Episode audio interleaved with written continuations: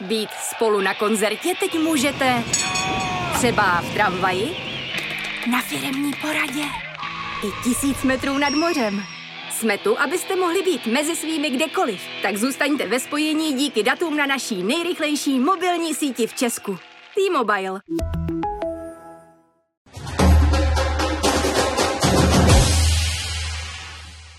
Hezký den všem divákům a posluchačům podcastu Mixzona na webu sport.cz, u kterého vás vítá Michal Osoba. Biatlonoví fanoušci už odpočítávají poslední dny a hodiny do ostrého startu biatlonové sezony a já jsem moc rád, že u nás ve studiu můžu vítat sportovního ředitele a dlouholetého trenéra českého biatlonu Ondřeje Rybáře. Ondro, děkuji, že jsi k nám dorazili v těchto nabitých dnech.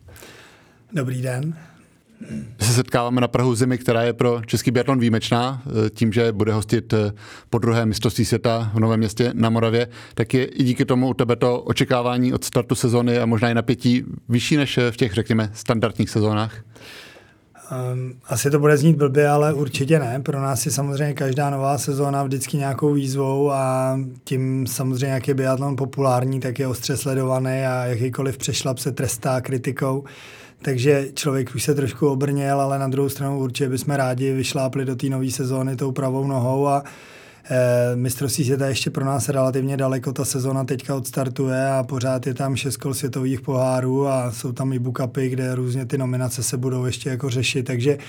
pro nás mistrovství světa asi začne opravdu až po tom novém roce, kde se ty, ty nominace začnou zužovat a pak po Antercele, když se odjede na přípravu. Nicméně to léto pro mužskou reprezentaci neprobíhalo úplně šťastně, kdy si nejdřív zlomil Adam Václavík zápěstí, pak Michal Krčmář měl vyšší jaterné testy a virus ho vyřadil na dlouhou dobu z přípravy. Poté Tomáš Mikiska si vážně poranil koleno, tak eh, nepřepadly těch v tu chvíli chmury, že ta sezona teda pěkně začíná? No, Určitě je to nepříjemné a zvláště k tomu, když máte domácí mistrovství světa, protože, jak jsem řekl, úplně to neřešíme, ale na druhou stranu před domácím publikem vždycky chcete jako,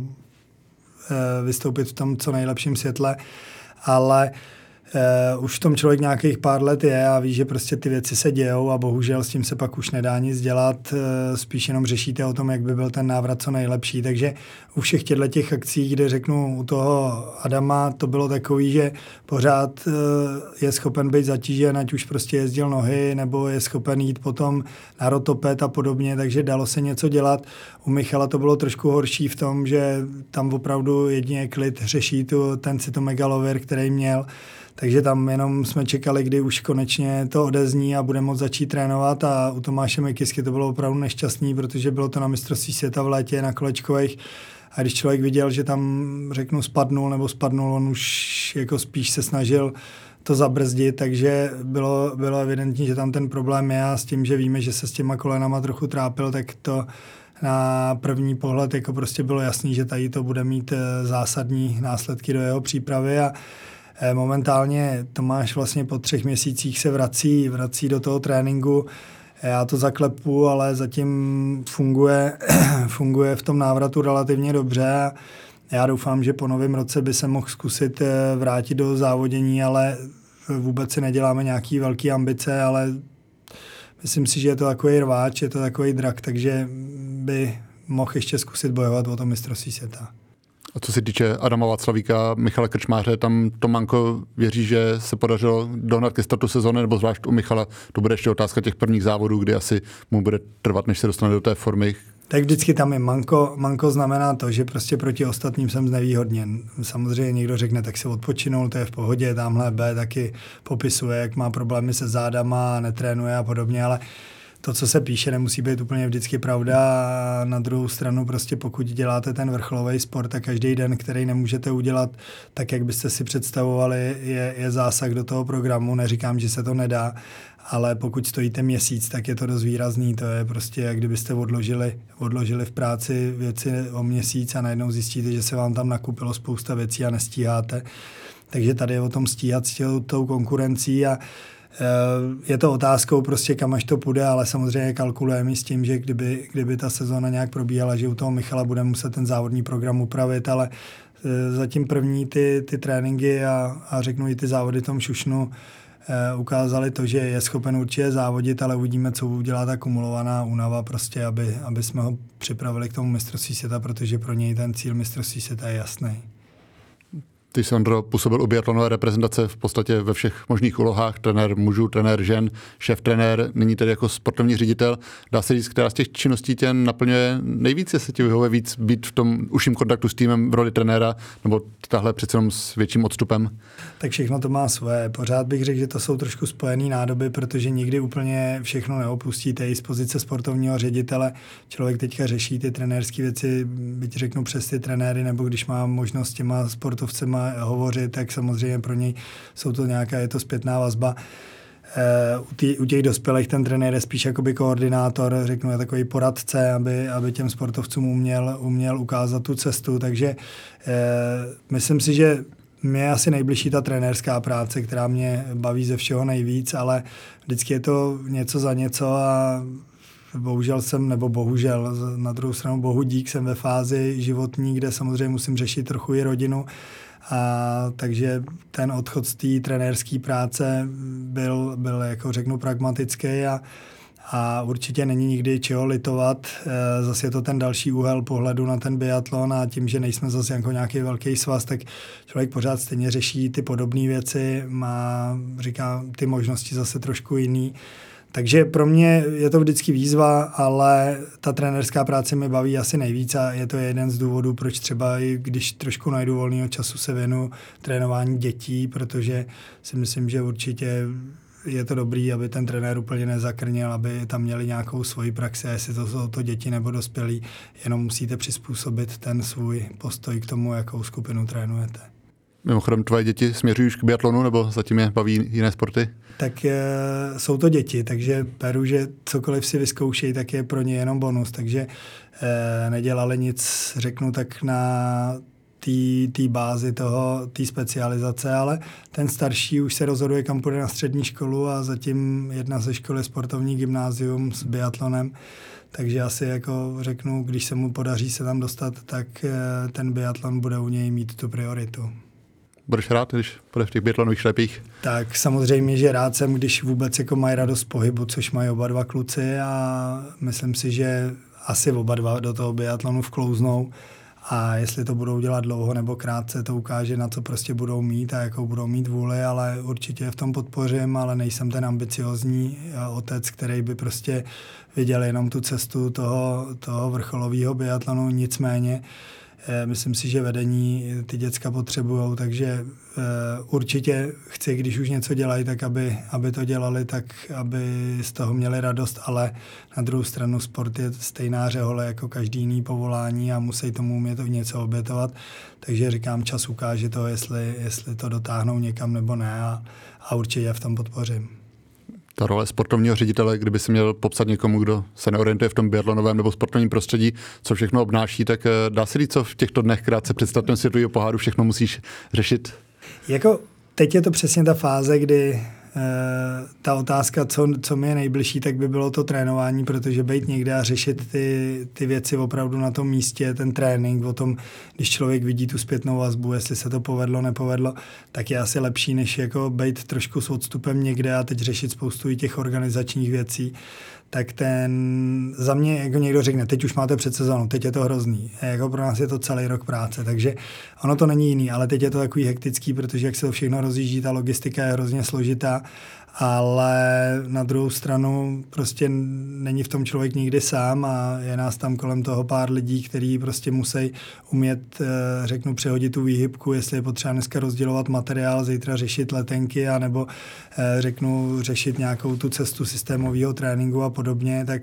tohle jsou věci, které k tomu patří a pokud chceme, aby biatlon byl tam, kde je, tak eh, samozřejmě musíme držet ten kontakt nejen se světem, ale tady s tím prostředím, který tady je, takže musíme i reagovat na to, jaký jsou, řeknu, ty požadavky té mládeže a podobně, aby jsme byli schopní jako udržet tu motivaci právě pro ty děcka. Takže je to hrozně různorodá práce a právě možná to je to, proč to člověka baví, protože jeden den je takový, že si říkáte, tohle už nechci dělat, ale druhý den přijde jiný a, a zase jako jste plný energie, takže tak to je a každá práce má svoje pro a proti.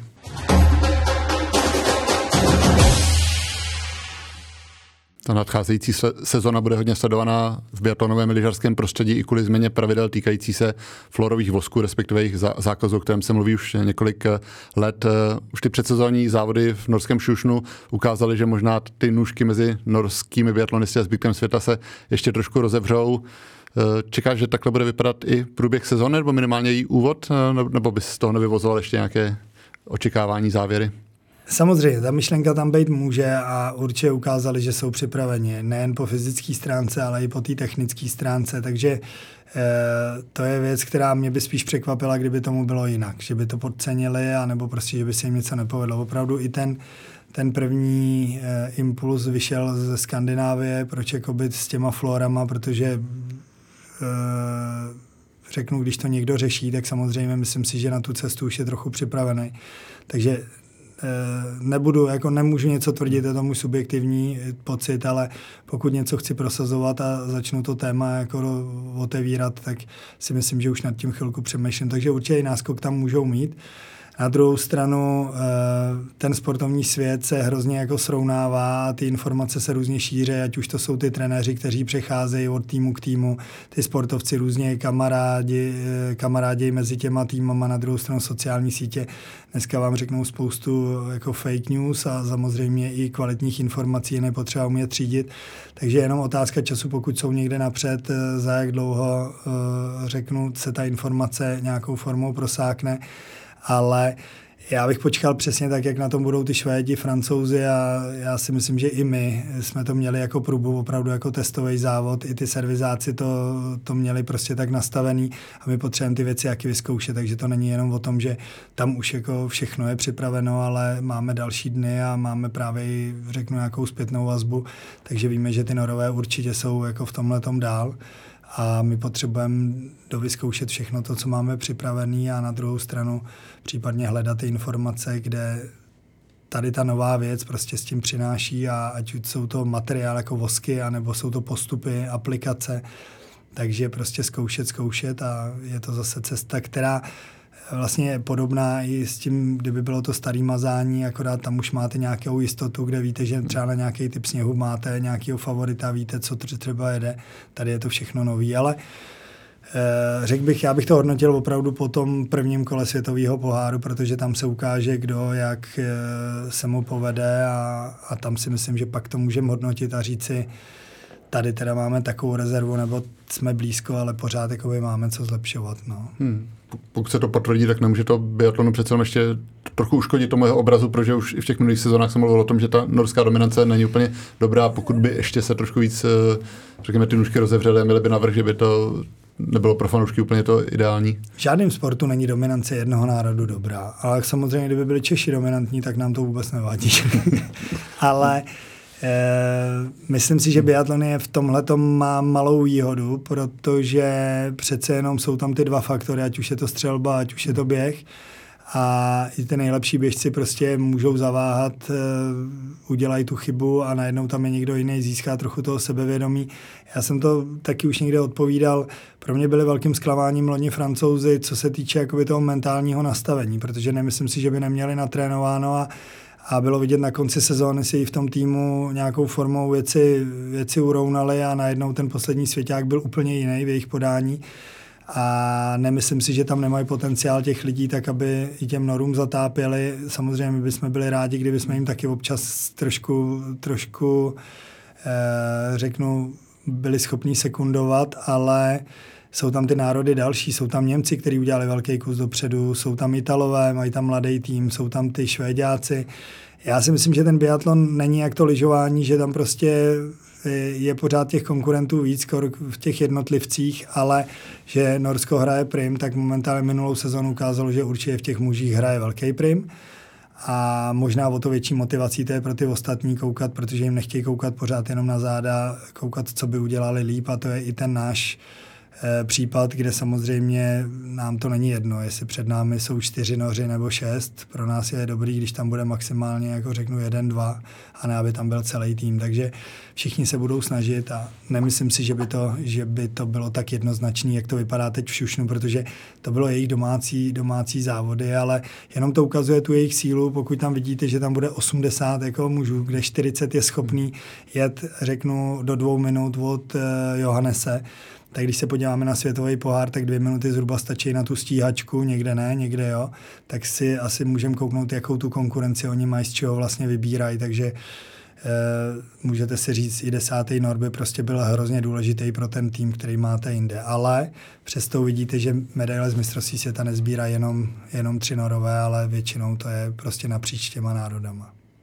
Jak je na tom teď český tým, co se týče materiálu, protože v minulých sezónách se řešilo i u těch jedniček týmu, ať už Markety Davidové, Michala Krčmáře, že ne vždy měli třeba ty ideální liže na ty dané podmínky, tak máte český tým přístup k tomu nejlepšímu, nebo i v tom zkrátka ty velmoci mezi sebe jen tak někoho nepustí a občas je to složité? Tam ani není o těch velmocích, že by o těch někoho... Značkách. No, no, no, tam ani není o tom, že oni by někoho nepustili, ale spíše to o tom, že je to jednoduchý, ono to říkáte i těm mladým, říkáte to těm lidem v Bčku, těm, kteří jsou pátý, šestý v tom týmu. Jako pokud chcete ten top materiál, tak bohužel ta cesta je hrozně těžká, protože si ho musíte vyjet. Je jasný, že když přijde Johannes, tak ty firmy mu budou podstrojovat, protože je pro ně tou nejlepší reklamou a je prostě propagací ty jejich značky. Takže ten bude mít to top pokud chcete být jako na té úrovni, tak musíte prostě něčím překvapit. Musí ve vás vidět i ty firmy potenciál, takže jako aby vám dali ten matroš v první vlně. Eh, nám, my jsme tohle období zažili úplně jednoduše. Já když to vezmu, tak eh, v tom období, kdy to bylo kolem Turína, Vancouveru, tak jsme se taky s tím letím trošku potýkali a pak se nám začalo dařit, prosadili jsme se byť třeba přes jednotlivce, to může být i ta marketa, která otevírá tu cestu dalším tak jsme se, se povedlo a myslím si, že jsme měli výborný vztahy k těm firmám, co se týče Soči, Kontiolachty, když jsme prostě ty výsledky měli, tak nás samozřejmě ty firmy berou trošku jinak. Pokud jako ustoupíte z toho výsluní, tak, tak se zařadíte zase do nějakého, řeknu, vlaku ale to ani není, že by vám chtěli škodit, ale prostě ten výběr je z několika párů a nejste první na draftu. Jako. Takže s tím uděláte jenom to, že se vám povede prostě zase dosáhnout takový, řeknu, výkonnosti, že se tam někdo prosadí. Myslím si, že máme sportovce na to. Samozřejmě to technický zázemí se snažíme udělat co nejlepší, protože dneska bez dobře namazaných lyží ten sportovec, když bude super natrénovaný, tu šanci nemá. Konec konců to jsme viděli v tom šušnu, pokud jako někdo bude mít pomalejší lyže, tak eh, bude mít velký problém se dostat mezi ty nejlepší. Takže jsou to spojené nádoby a proto je vidět i ty sportovci kolem sebe potřebují co nejlepší realizační tým. Ale nikde není řečeno, že jméno dělá realizační tým, ale dělá to prostě ta spolupráce, ta důvěra a pak další i ten drive těch lidí, kteří chtějí v té své oblasti prostě vyniknout. Takže my tam máme mladý tým, čeká nás samozřejmě spousta práce, na druhou stranu pokud jako i nevychováte si svoje lidi, nemůžete spolíhat, že vám přijde ze zahraničí někdo a všechno vám řekne. Takže máme i ty zahraniční, ať už trenéry nebo servizáky, aby jsme jako sledovali to, co se kde děje, aby jsme měli přístup k informacím, ale na druhou stranu ta většina je česká, říkám, u toho servisu jsou mladí kluci, kteří určitě perspektivu taky mají ale tady není moc času na pokusy a prostě potřebujete, aby se vám to povedlo. Takže oni taky jsou pod velkým tlakem a uvidíme prostě, jak to, jak to bude vypadat, ale není to o tom, jak někdo někde jako řekne, to jsou amatéři, prostě se na to vykašlali, ten svět jim utek, neutek, ale je to jak v každé práci. Hledáte odborníky, je to omezený počet těch specialistů a na druhou stranu ne každý chce taky celý rok cestovat někde a a někde být zavřený v buňce a jenom lítat po lese, takže ono taky jako hledejte si ty lidi, není to taky jednoduchý.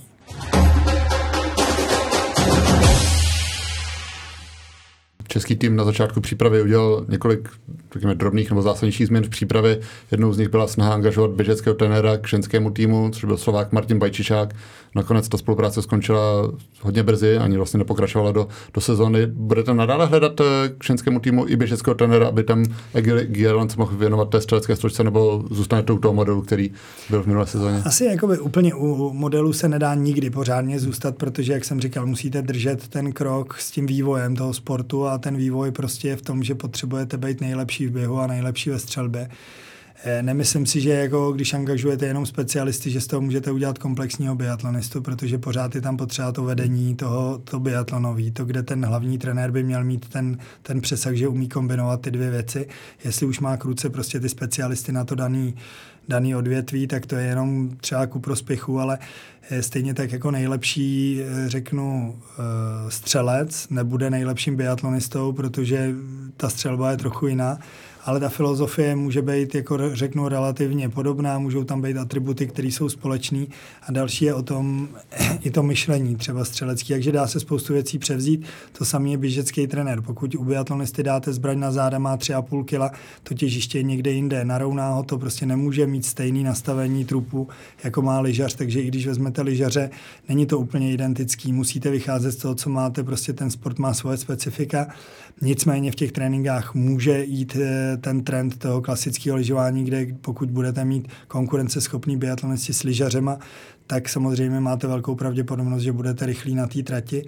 Takže k tomu koukáte e, s tím angažováním e, Martina Bajčičáka. Samozřejmě byla to snaha, jak jako i před tím domácím mistrovstvím prostě posunout třeba o to procento dvě, ty běžecký, tu běžeckou výkonnost. Kdyby se povedlo, tak je to hrozně znát. To, to procento může znamenat, řeknu třeba 10 vteřin, což 10 vteřin někdy rozhoduje mezi první desítkou a druhou desítkou nebo mezi pódiem a řeknu šestým, sedmým místem. Takže eh, jako to jsou tak, tak malý, malý niance, které je potřeba ladit. Eh, ale jsou někdy věci prostě, že si to nesedne a tady, tady se to úplně nesešlo a prostě na to musíte reagovat a ne za každou cenu si tvrdošíně říkat, jo, prostě tohle pro, prorazím hlavou zeď, takže prostě e, nevyšlo to, jdeme samozřejmě dál a Myslím si, že do budoucna byli bychom rádi, kdyby ten tým Ačkový nebyl tříčlený u žen, ale byl by zase třeba šestičlený, ale musí si to i ty holky vyzávodit, musí tam být, eh, řeknu, ty výkony na to, aby to do toho týmu se dostali. A spíš asi bude na pořadu dne třeba řeknu Kegelové asistenta, hledat druhého trenéra, Eh, pořád hledáte někoho, kdo by třeba mohl pokračovat a podobně, protože nikdo tady není jako na věky, nikdy nevíte, kdy vám ten trenér řekne, ale já jako už toho mám dost, prostě jsem vyhaslej, nemůžu, nebo naopak musím domů z nějakých důvodů, takže musíte být na to připravený a tady bude potřeba spíš jako reagovat na ten počet těch holek. A samozřejmě, kdyby ten tým byl větší, tak na to bude, ale jinak teďka funguje, myslím si, dobře spolupráce mezi těma třema trenérama. A to je vlastně Michal Málek u mužů, který je ten biatlonový hlavní trenér, má tam k sobě k ruce Meta Emonce, což je určitě jako výrazná osobnost, co se týče té tý střelby. A je tam Jegil Úžen jako hlavní trenér, takže když to vezmu, je to pět a tři, osm sportovců a jsou tam tři trenéři, kteří si můžou jakoby vypomoct. Takže to, to zabezpečení určitě není špatný a uvidíme prostě, co bude další sezónu, budeme reagovat, až odjedeme tuhle, tak samozřejmě na jaře budeme řešit tu situaci dál, nebo už během té sezóny. Zmínil si to rozdělení do Ačka a Bčka s tím, že ženské družstvo A družstvo je pouze tříčlené. Eh, proč jste se rozhodli pro tohle rozdělení a uší tým, když stejně během sezóny máme kvotu pěti reprezentantek, takže asi většinu světových pohárů stejně budou objíždět v pěti? Tak uh, jsou to věci, které můžou být, řeknu, strategický, další jsou jako i motivační, protože uh, tyhle tři holky splnily kritéria, které jsou pro zařazení do A týmu. Pokud budeme snižovat kritéria do A týmu, tak jdeme asi jakoby sami proti sobě, protože nám to nepřinese ty výsledky, to nevygeneruje. Takže my můžeme tam vzít juniorku, můžeme tam vzít holku z Bčka, která bude jezdit 50. místa, ale to není asi směr, kterým, kterým bychom chtěli jít. Takže myslím si, že to, že si někdo vyjede to Ačko, tak si ho prostě zasloužil, ty kritéria jsou nějak nastavený. Jsou to kritéria výsledkové během sezóny, nebo je to nějaké testy na výsledky? Jsou to výsledkové během sezóny. Vždycky na jaře hmm. prostě na základě té sezóny těch výsledků dojde k tomu, k tomu rozstřídění, kde ty nominační kritéria už jsou známý před. A samozřejmě mají junioři, třeba medailista z juniorů automaticky prostě jde do Ačka, to byla vlastně případ Terky Oborníkovi, Jonáše Marečka, kde i když jsou prostě junioři, tak tam mají tu možnost proniknout, nic se neděje, že někam spadnou do Bčka.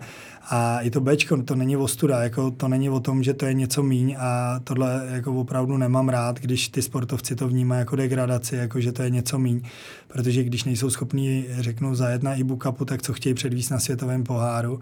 když se podíváme třeba na ty nory, o kterých jsme se bavili, ty, ty kluci jako tam bojují o místo ve svěťáku a to vyhrávají i bookupy a ne, nemají záruku, že se dostanou. Takže i pro nás to musí být motivační v tom, že musím něco zajet, abych se dostal jako o, o ligu vejš. Ale i v tom Bčku pak máte prostor na to, jako řeknu, růst, protože když jste váčku, tak je to ten tým, ten je, řeknu, to top, co tady máme a ve finále někdy není tolik času na ty individuality a v tom Bčku samozřejmě, pokud jako hrajete prim, tak dostáváte tu péči, která je jako trošku na, jako víc. A myslím si, že se to setkalo s úspěchem loni u Tomáše Mikisky, který byl velice výborný junior eh, a byl zařazen do B týmu a vůbec nic nebyl pro, problém pro to, aby se dostal na mistrovství světa ve finále.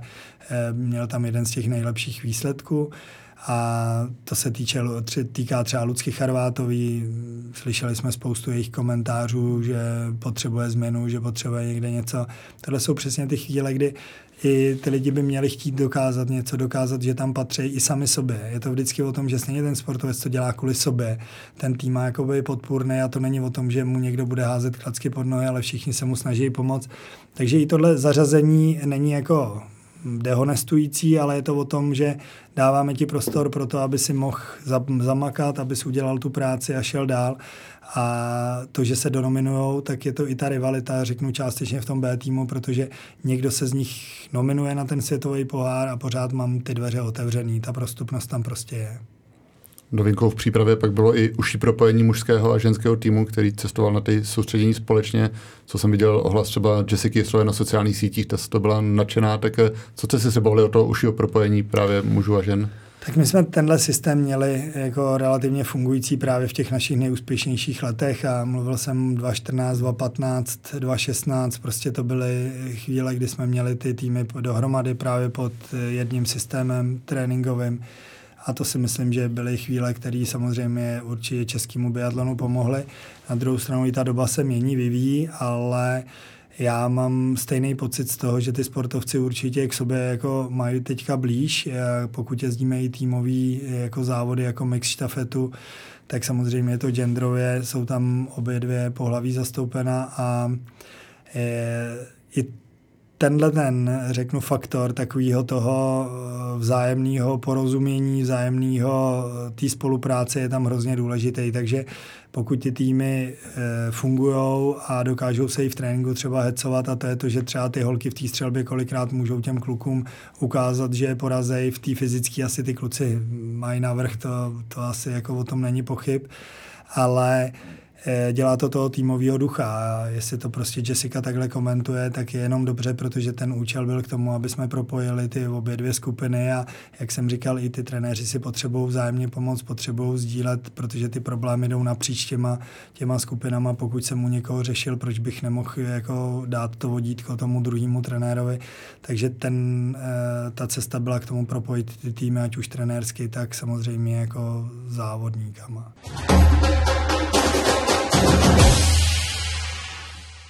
Když se oklikou vrátím k tomu světovému šampionátu, který sice bude až v únoru, ale bude to jistě takový leitmotiv celé té sezóny, tak tím, že se po 11 letech vrací do nového města, ty jsi byl tehdy v roli trenéra, tehdy to byl pro český biatlon nová zkušenost zažít mistrovství světa doma, tak eh, z čeho se dá, nechci říct poučit, ale čerpat, nebo je něco, co třeba víš, že uděláte jako tým jinak, ať už v zabezpečení v přípravě, nebo je nějaká inspirace, která, kterou vám ten minulý šampionát přináší? Tak inspirací by mohl být, jako řeknu, medaile. Ale jinak je to úplně něco jiného. Pro nás to bylo, byla úplně nová, uh, nová zkušenost a tím, že teďka Světový pohár už v Novém městě párkrát byl a ty diváci tam opakovaně dokázali přijít po minuli ty covidové léta, ta covidová léta, tak je to, je to něco, řeknu, jiného, protože tam všichni prostě chtěli tu popularitu toho biatlonu. Tam vlastně to byl jeden z těch prvních kroků, kde ten biatlon se představil těm divákům doma, tím pádem mohlo přijít víc lidí a ta reakce byla přesně, byl to takový ten biatlonový boom. Já řeknu, tyhle roky byly ten začátek, kdy se začalo dařit, vím, že se řešily kombinézy, jestli jako máme národní barvy, nemáme, to jsme měli takový ty kanárky, všechno bylo špatně, ale jakmile se v tom začalo dařit, tak všechno bylo super. Takže to bylo moc hezký, pro nás to byly, říkám, úplně nové zkušenosti, všichni si to hrozně, jako řeknu, přáli, aby tohle se povedlo a já jsem to eh, jako cítil v tom, že když jsem viděl, kolik lidí může chodit v Německu, tak jsem furt nechápal, proč tady chodí pět a půl eh, člověka prostě na, na mistrovství republiky nebo tak a je to přesně jenom o tom, že dokážete tu informaci jako dát těm lidem, jak zajímavý sport to je a pokud jednou se k těm lidem dostane a vy neuděláte nějaký přešlap v tom sportu, tak si myslím, že divácky je velice atraktivní a, a tu sledovanost mít prostě pořád může. A pokud chcete být hrdý, což jako s vás chcem, tak potřebujete tu práci dělat co nejlíp, abyste těm fanouškům dopřával ty okamžiky toho zadosti učení, když už tomu sobotu, neděli obětujou, nejdou, nejdou někde něco dělat a koukají na tu televizi, takže to, že to stálo za to, aby pak neříkali, to jsem radši mohl dělat tohle, než zase tam netrefil nic. Takže takhle. Mm, myslel jsem mi třeba, co se týče práce s týmem, nakolik eh, ho držet stranou, samozřejmě o těch davu lidí a na druhou stranu asi není ideální je držet v bublině dva, tři týdny, eh, jak, jak to vyvážit? Asi je dobrý se na to připravit. Připravit se na trošku jinou situaci, kde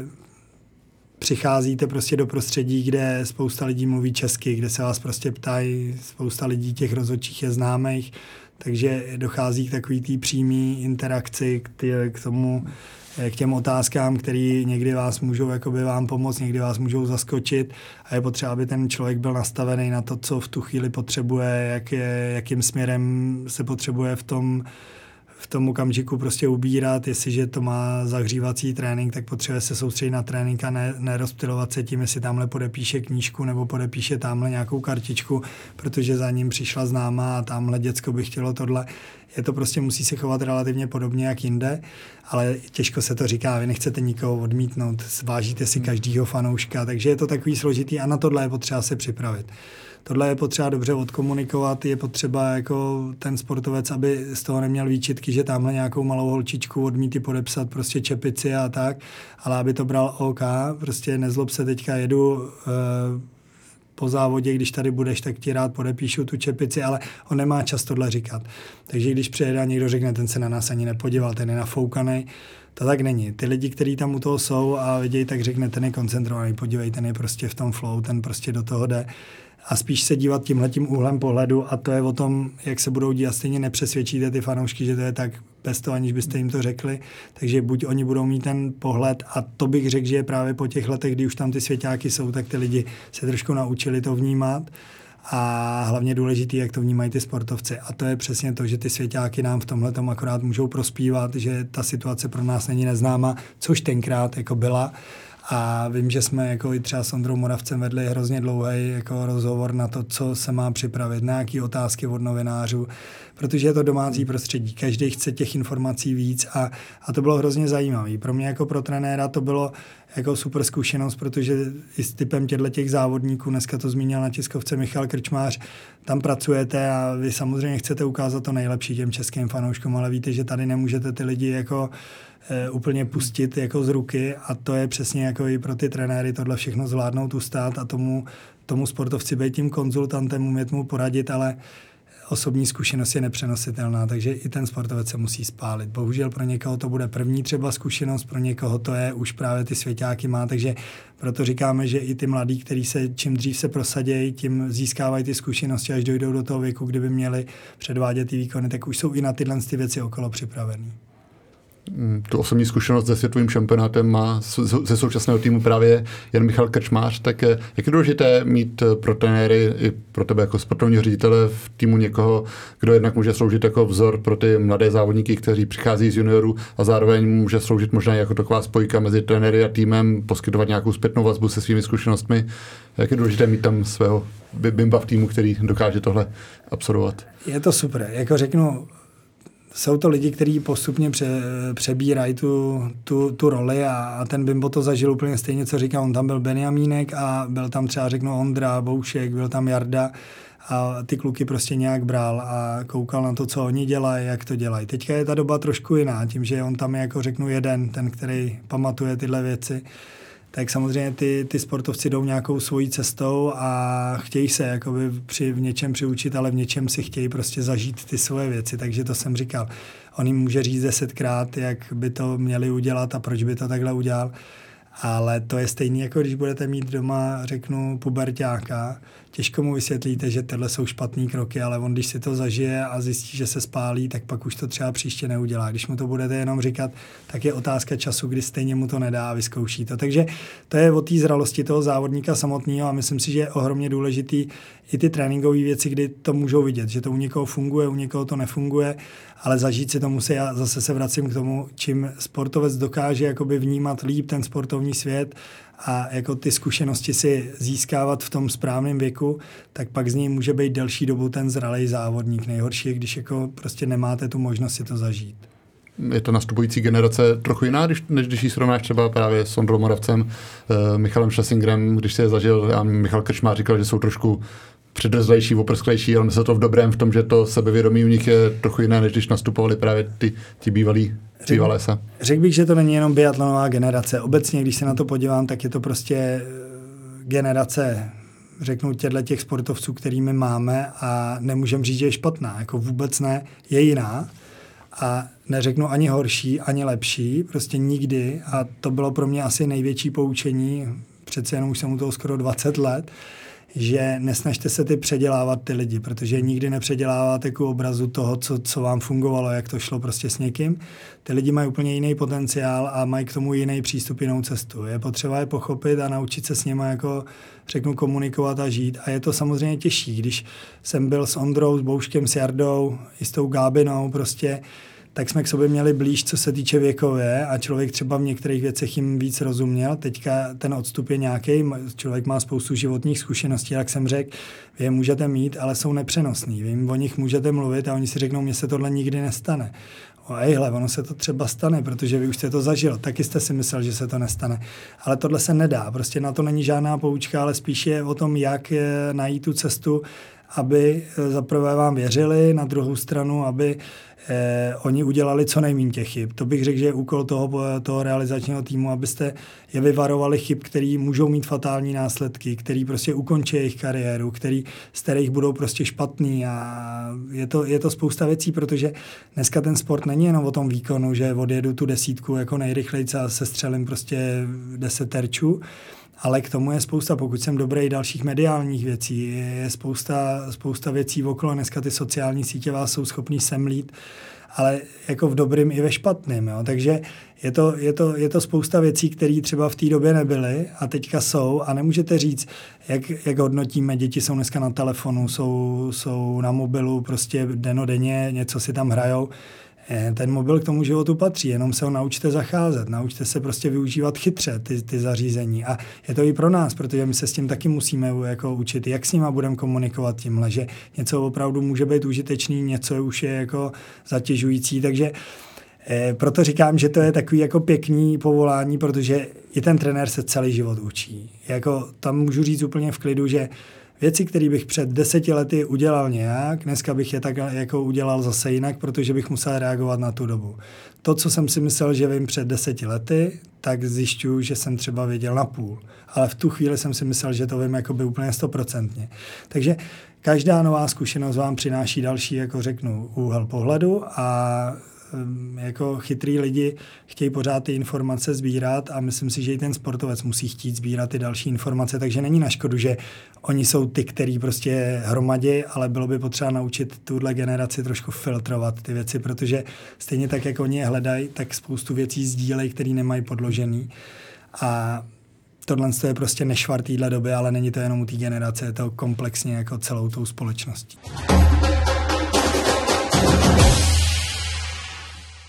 Když jsi zmínil, že u té starší generace, jako byl právě Ondra Moravec, Michal Šesinger, že ten vztah možná už byl víc než eh, pracovní. Ostatně to tak asi u Michala Krčmáře vím, jak nám vyprávěl, že třeba s tebou konzultoval, jestli má ještě dodělat školu, jestli má do toho investovat tu energii, tak je pak složitější třeba si udržet ten trenerský odstup od těch, když už eh, vlastně jste spolu každý, každý den, nebo když jste někdy v sobě, kde je vlastně ta hranice trenér, svěřenec a kde už eh, jste vlastně komunikujete i o věcech mimo biatlon. Já si myslím hrozně, že k tomu ty věci mimo biatlon patří. A tohle si myslím, že nám právě fungovalo u té generace, kterou jsem měl tu, tu čest prostě jakoby trénovat. A říkám opravdu, že jsem měl to štěstí jakoby pracovat s těma lidma, který jsem měl. A to byla, jako řeknu, naše deviza největší toho týmu, že jsme byli schopni se bavit o věcech i z osobního života, protože ono to je propojený. Pokud něco řešíte za problém doma, tak ten se promítne do toho sportu. Neříkám, že musíte sdílet úplně všechno, ale nevím, asi by to měli hodnotit sportovci, ale myslím si, že v určitých fázích eh, ten trenér má prostě ten trenérský pohled ale když jste prostě po obědě, tak musíte si říct, umět říct, ale teďka tady sedíme jako kamarádi, protože když chcete, aby vám něco sdělil, tak nemůžete být furt jenom ten trenér. A to bych řekl, že je nejhorší a to se někdy možná třeba právě trošku tlouklo, protože když toho sportovce pořád něčem opravujete, pořád ho jako hledáte ty chyby, protože vy ho chcete posunout, tak to vlastně mezi váma dělá tu bariéru. Takže ten osobní přístup tam je hrozně důležitý a tohle si vážím i třeba toho Michala, kde to není o tom, že vy musíte mít ten pocit, že on k vám jde pro tu radu, ale vážíte si toho, že na vašem názoru mu záleží, že ho chce vzít v potaz a není to o tom, že se musí rozhodnout, ale zajímá ho, jak byste to třeba řešil. A jenom to jakoby člověku udělá radost. A možná právě to přináší tu zodpovědnost větší, protože vy mu nechcete nikdy poradit špatně. Takže i sám bych to udělal jinak, ale tam zohledňujete všechno a snažíte se mu dobře poradit. A myslím si, že to dělá i ten trenér v té v trenérské práci. Na druhou stranu v té trenérské může být větší střihon, protože ví, jaký tam má být ten feedback, jestli má takový laktát, jestli má takovouhle tepovku, jak ho vidím v tom projevu a můžu říct, tady máme pokus, protože tady to můžeš zkusit. Dneska to napal naplno, jestli vytuhneš, tak vytuhneš. Než to v tom životě, když mu dáváte životní rozhodnutí, tak on se rozhodne jednou a už třeba nemá ten, ten znova ten pokus to zkusit po druhý. Takže v tom sportu to je někdy jednodušší, ale přijde to období, kdy prostě tam je jedno, jednoduše exaktně, jako prostě řešíte eh, vyhrál, nevyhrál měl na to, neměl na to, připravil jsem ho dobře, nepři, nepřipravil jsem ho dobře, ale přesně to, co říkám, tam není o tom připravil, nepřipravil. To je společná práce a stejně to je vždycky na tom sportovci, že nikdo za něj tu práci neudělá. Můžeme radit, můžeme pomáhat, ale tu práci musí udělat on a to si musí všichni ty sportovci a dneska bych řekl ty dorostenci uvědomovat, že ono to nepůjde tou jednoduchou cestou, ale půjde to tou tvrdou dřinou a pokud kápnu na ty správní lidi, možná mi to ulehčí tím, že mi usnadněji eh, zvolit tu cestu, abych nešel tou klikatou, ale šel tou přímější když jsem zmínil tu konzultaci Michala ohledně vysoké školy a studia, tak Markéta Deodová ta studovala dvě vysoké školy, mohla jít i na třetí a myslím, že drtivá většina reprezentantů jsou, nebo většina reprezentantů jsou vysokoškoláci nebo absolventi, tak eh, ty si zastáncem toho, aby si vedle té biatlonové kariéry eh, budovali tu civilní budoucnost, protože umím si představit, že pro spoustu trenérů může být pohodlnější, když nemusí občas nějaké kompromisy, nepřijde jim svěren unavený z toho, že se do noci učil. Já jsem určitě zastáncem toho, aby ty, eh, ty lidi prostě řeknu studovali, protože zase je to zdroj nějakých informací, i když někdy prostě se perete s tím, protože když studujete to, co děláte, tak někdy ta literatura, řekl bych, že ty práce jsou jako na tom vědeckém charakteru a ono v té praxi to funguje trochu jinak. Takže to je umět to zase filtrovat, i tohle, i tu odbornou část prostě umět filtrovat. Nicméně, Eh, určitě tím, a tady můžu říct úplně s klidným svědomím, eh, že jsem byl jeden z těch, který určitě podporuje akademický sport a právě jsme začínali s tím a byl jsem hrozně rád, když Masarykova univerzita našla ten program toho, aby těm sportovcům byli schopni dát třeba ten individuální program, protože ty sportovci eh, opravdu jsou jako většinou, aspoň v našem sportu, jako chytrý lidi, který jenom mají to omezení v tom, že pokud chcete dělat dneska biatlon, tak zatím s ním někam odjet musíte, takže oni prostě musí odjet a dneska i s tím online přístupem a podobně je to všechno jednodušší, takže vůbec to není na škodu, že ty sportovci třeba něco studují a přijdou i na jinou myšlenku, ale je období, kdy prostě jste unavený a nejste schopný jako tu energii tomu dát. A pak je to o tom dobrém plánování si času, je to zase o tom, jak si umím rozvrhnout a dneska není ani problém studovat jeden ročník, prostě dva roky, rozložit si to, protože stejně furt prioritou by měl být ten sport, když ho chci dělat nejlíp, a jsem strašně rád, že u biatlonu, když někdo ho dělá na té úplně nejvyšší úrovni, že je schopen se ji částečně zabezpečit, což dřív nebylo a dřív prostě, když jste pak vyšli a vlastně měli jste střední školu a obětovali jste 10 let sportu nebo 15 a najednou hledáte zaměstnání, tak to bylo o něco těžší. Takže dneska už bych řekl, že Eh, tak jak dřív byla maturita, eh, řeknu něco navíc, tak dneska maturita je naprosto automatická a vysoká škola začne být podobně to, co byla dřív maturita, takže je potřeba to vzdělání nějaký mít, aby pak i do toho života měli dobrý odrazový můstek. Ale tady dodám, že jenom ta škola nestačí, je to o tom, o té vůli a myslím si, že je vidět, jak i ty sportovci se uplatní v tom dalším, řeknu, životě, v tom, že ta houževnatost toho sportu se dá krásně přenést a možná právě to uplatnění ty sportovci mají pak mnohdy jednodušší, než eh, jenom řeknu ten řádový normální student. My jsme se tak dostali ke konci dnešního dílu Mixzony. Ondra, ti děkuji, že jsi byl naším hostem a přeju úspěšný vstup do sezóny a pak v novém městě spoustu spokojených závodníků i fanoušků. Já moc krát děkuji a zdravím všechny posluchače a doufám, že se s některýma uvidíme v novém městě.